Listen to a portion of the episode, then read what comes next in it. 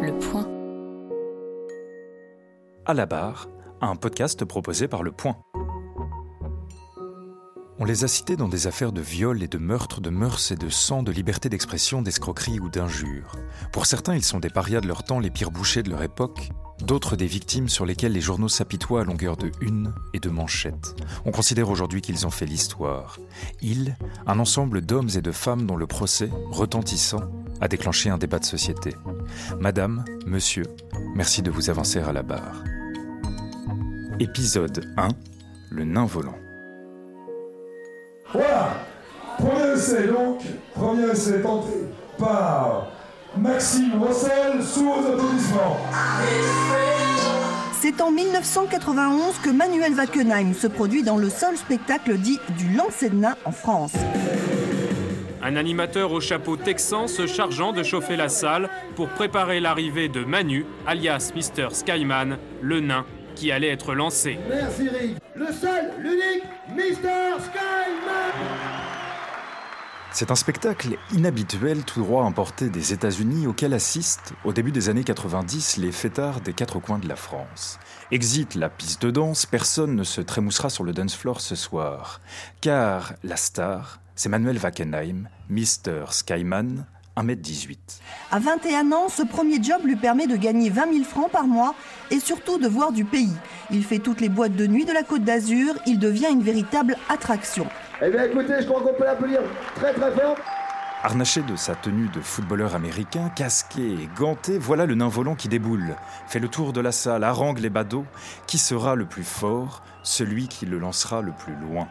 Le principe est, somme toute, assez simple. Un homme ou une femme, parmi l'assistance, bande ses muscles, saisit le nain et, sous les vivas de l'auditoire, l'envoie valser quelques mètres plus loin sur un tatami. Rire garanti ou parfois un peu gêné de ces dames. Choquant, absurde, dégradant, débile, voilà comment on peut ressentir ce prétendu spectacle qui semble en outre laisser le public perplexe. J'espère pour lui, surtout, que ça ne sera pas interdit. En fait, si. Très vite, le spectacle choque et donne lieu à d'importantes passes d'armes sur les plateaux de télévision. Invité de Patrick Sabatier, Manuel Wackenheim s'emporte face à une certaine Mimi Mati qui mène la fronde. Chacun vit sa manière. Je veux dire, moi je monte sur scène comme ça, il y en a d'autres qui montent sur scène autrement. Moi je suis monté comme ça, pourquoi? Parce que j'en avais marre de me laisser dans l'ombre. Excusez-moi, on me l'a pas donné, mon steak, je le gagne. Ah Hein. bah toi t'as as pris ta taille pour, pour monter sur la scène, j'en fais pareil. Sauf oui, que mais moi, moi je fais fais quelque autrement. chose, je me regarde en face, moi. On ne balance pas comme un paquet de lessive, rétorque Mimi Mati, bien loin du rôle consensuel de Joséphine Ange Gardien qu'elle incarnera bientôt à l'écran. Michel Barzac, l'ex-ministre de Jacques Chirac, réclame chez Jean-Pierre Elkabbach l'interdiction du spectacle, suivi par de nombreux politiques.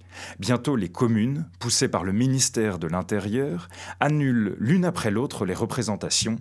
Mr. Skyman est au chômage. Certes, Manu a accepté librement de se prêter à cette activité, mais a-t-on réellement le choix de refuser un contrat d'environ 20 000 francs par mois lorsque l'on vivait avant avec 2 900 francs d'allocation mensuelle pour handicapés?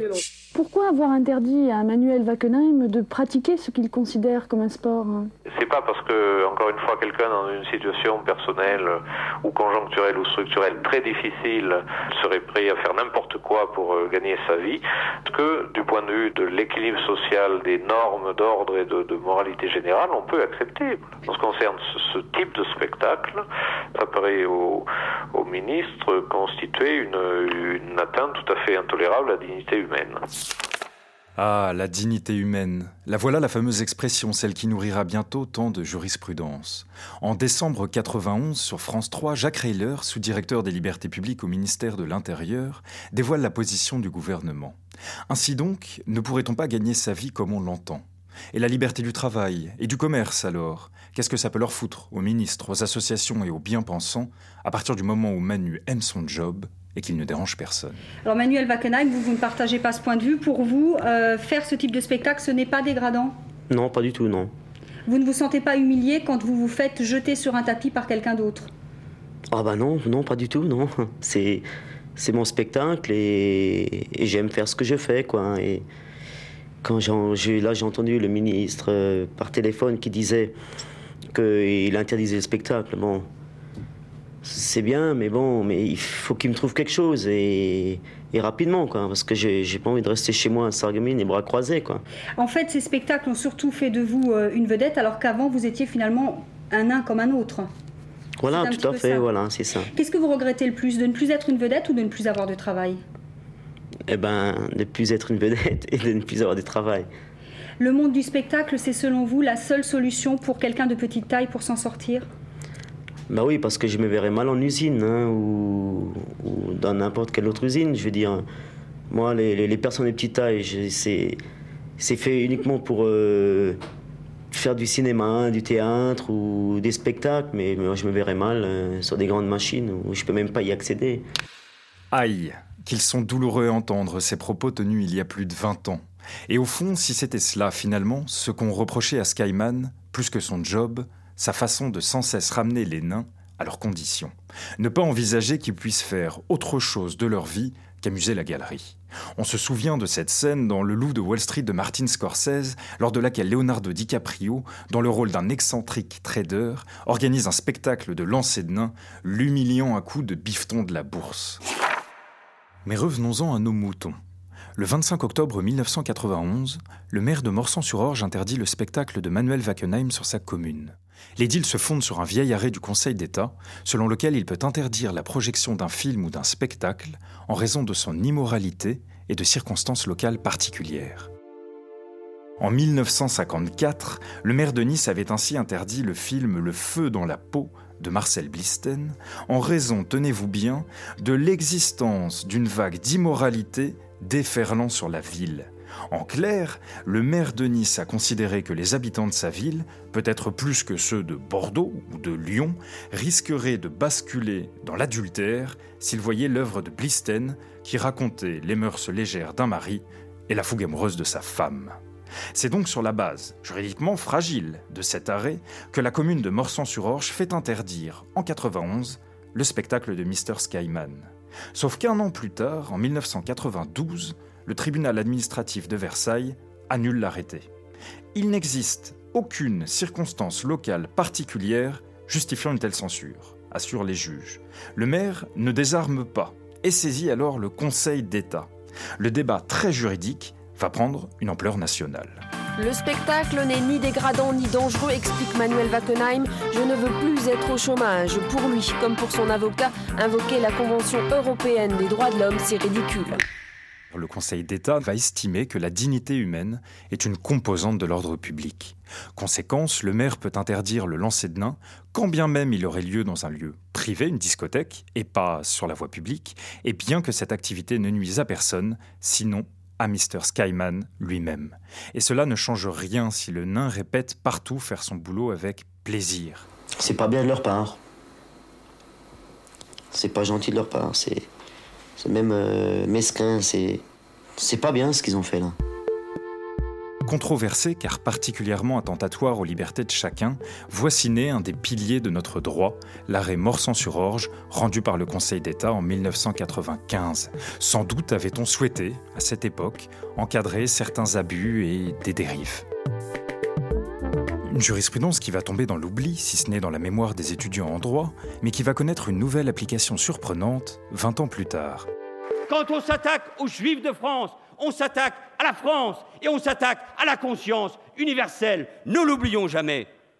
Et quelle terrible coïncidence, quel affront que de voir un récidiviste de la haine tenir son spectacle dans des salles bondées au moment même où samedi soir, la nation, porte de Vincennes, se recueillait. Ne laissons jamais passer ces faits et que la justice soit implacable à l'égard de ces prédicateurs de la haine. Je le dis avec force, ici, à la tribune de l'Assemblée nationale. Changement de registre. Vous l'avez reconnu, il s'agit de Manuel Valls, alors Premier ministre, s'exprimant devant l'Assemblée nationale le 13 janvier 2015. Allons jusqu'au bout du débat, mesdames et messieurs les députés. Alors me direz-vous, comment passe-t-on du coq à l'âne, d'un involant à Dieu donné? Eh bien tout simplement car le Conseil d'État a utilisé la même jurisprudence, l'arrêt sur orge pour interdire leur spectacle.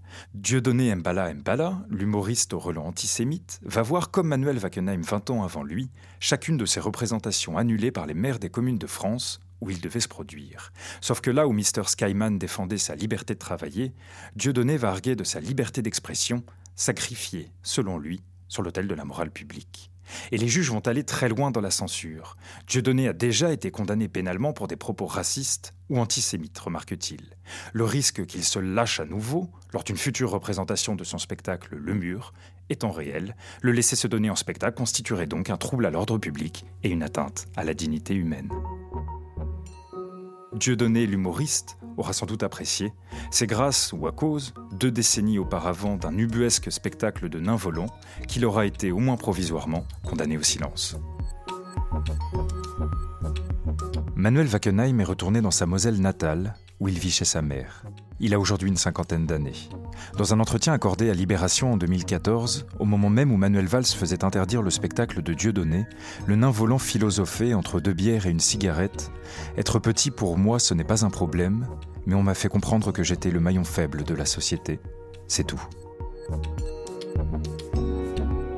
À la barre est un podcast de Marc Le Plongeon, journaliste police-justice au Point. Dans chaque épisode, retrouvez les grandes affaires qui ont déclenché un débat de société.